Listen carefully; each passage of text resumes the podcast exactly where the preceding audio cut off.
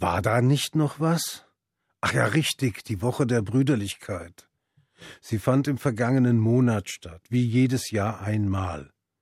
Da sind wir eine Woche lang ziemlich brüderlich miteinander, beschwören einmal mehr die gemeinsamen jüdischen Wurzeln, an denen mittlerweile auch unsere christlichen Brüder nicht vorbeikommen, und erfreuen uns an der Verleihung der Buber-Rosenzweig-Medaille, deren Preisträgerauswahl jedes Mal das Resultat funktionierender christlich-jüdischer Einigkeit ist. In diesem Jahr hat der iranisch-deutsche Schriftsteller Navid Kermani die Medaille erhalten. Kermani wurde des Preises für würdig empfunden, weil er in den Worten des preisstiftenden deutschen Koordinierungsrats sich intensiv mit seiner eigenen islamischen Religion, Kultur und Tradition auseinandersetze, die er in seine Gespräche mit dem Christentum und Judentum einbringe.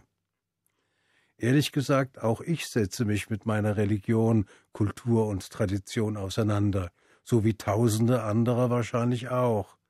Und wenn ich danach gefragt werde, gebe ich nach bestem Wissen Antwort, aber bislang hat das noch niemand für preiswürdig erkannt.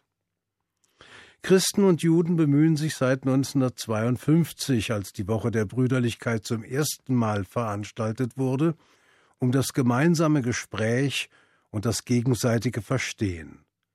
Es muss nicht wundern, dass es immer wieder Rückschläge gegeben hat oder zumindest Irritationen, die den stets beschworenen Dialog noch mehr erschwerten, als er es ohnehin war. Wobei mit Dialog ja nicht das Gespräch unter Nachbarn gemeint ist, sondern die religiöse Annäherung, also nicht die Alltäglichkeit, sondern der theologische Diskurs. Der aber litt von Anbeginn an daran, dass es auf jüdischer Seite nur eine ganz geringe Anzahl verfügbarer Gesprächspartner gab.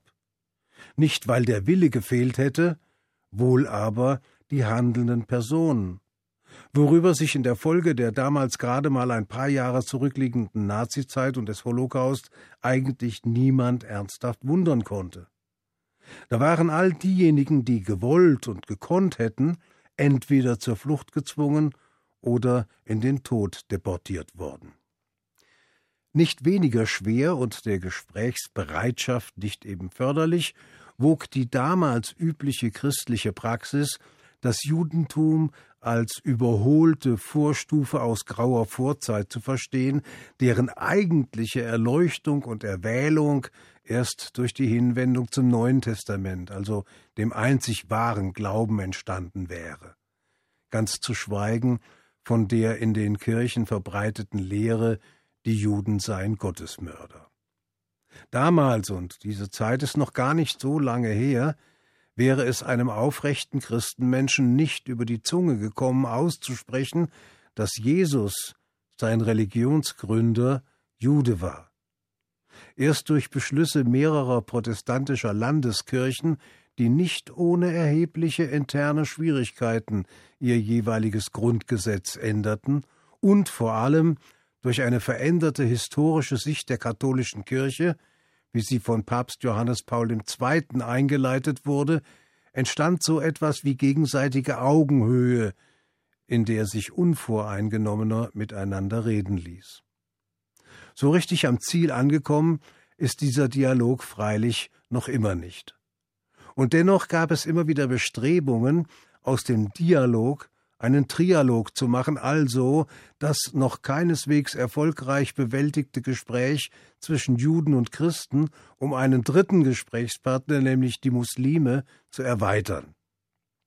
Dass dies eine weise Überlegung sein könnte, glaube ich eher nicht. Es kommt mir vor wie ein Schüler, dem zu seinem Deutschaufsatz im Moment nichts mehr einfällt und der sich deshalb erst einmal über die Hausaufgaben in Mathematik hermacht. Es hilft ihm aber nichts. Er muss doch wieder zurück zum Ursprung und dort fortfahren, wo er ausgewichen war, eben bei seiner noch ungelösten Aufgabe. Mag sein, dass die Auswahl eines muslimischen Preisträgers für eine christlich-jüdische Ehrenauszeichnung deshalb sehr absichtsvoll erfolgt ist, um einen ersten Stolperstein im allgemeinen Bewusstsein zu verankern. Als zweiter Schritt würde dann die Umbenennung der Organisationen zu folgen haben, die den Deutschen Koordinierungsrat tragen und bilden, nämlich die Gesellschaften für christlich-jüdische Zusammenarbeit. Nur wäre das dann nicht mehr identisch mit der Aufgabe, die man sich vor mehr als 50 Jahren selbst gestellt hat, und ich glaube, es würde mittelfristig sogar die Existenz der Gesellschaften beenden. Immerhin hat aber die Tatsache der Preisverleihung dafür gesorgt, dass die Woche der Brüderlichkeit als Ereignis mal wieder im öffentlichen Bewusstsein wahrgenommen wurde. Und mit einem muslimischen Preisträger bei Christen und Juden als Preisstiftern hätte eigentlich ein zusätzliches Moment der Aufmerksamkeit erreicht sein müssen. Aber es scheint mir, als ließe auch diese Wahrnehmung mit fortschreitender Zeit stark nach. Und hier offenbart sich das wirklich akute wie grundlegende Problem der Gesellschaften für christlich-jüdische Zusammenarbeit. Mit der Zeit nämlich kommen ihr die Mitglieder abhanden. Die Gründermütter und Väter stoßen an ihre altersbedingten Grenzen und Nachwuchs ist ganz offenkundig nicht leicht zu finden. Auf christlicher Seite sind es zumeist Pfarrer, die sich der Arbeit in den Vorständen der Gesellschaften zur Verfügung stellen. Angehörige anderer Berufsgruppen findet man eher selten, allenfalls noch ein paar Lehrer. In beiden Fällen wird deutlich, wo die Interessenlagen angesiedelt sind. Und nicht selten sind es Ehrenamtler, die ihre Pension unmittelbar vor Augen haben und nun ein Tätigkeitsfeld suchen, das sie zeitlich ausfüllen können und das im Gegenzug sie selbst ausfüllt.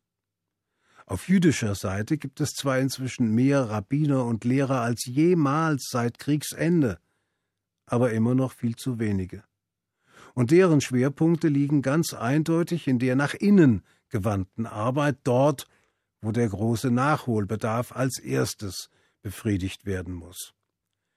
Die Tätigkeit über die Gemeinden hinaus muss in einer solchen Situation zwangsläufig zurückstehen.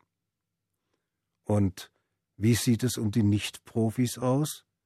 Bei den Katholiken und Protestanten ist es nicht leichter als bei den Juden, junge Leute für die Mitwirkung in den Gesellschaften für christlich-jüdische Zusammenarbeit zu interessieren. So wie es zumeist die Älteren sind, die in die Kirche oder in die Synagoge gehen und immer mal wieder fantasievolle Angebote konstruiert werden müssen, um auch junge Leute in den Gottesdienst zu bekommen.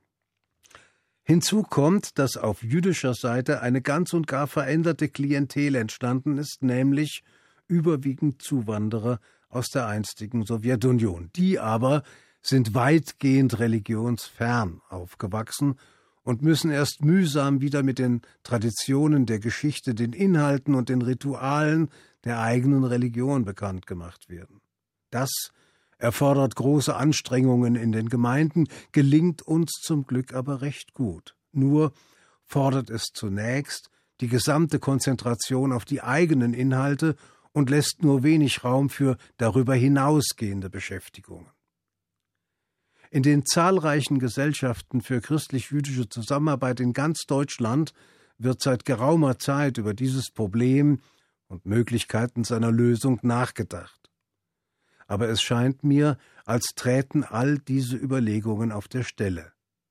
Was auch nicht wundern muss, wo es doch ältere Herrschaften sind, die sich Gedanken darüber machen, wie sie Angehörige der nächsten oder gar übernächsten Generation auf ihre Seite ziehen können.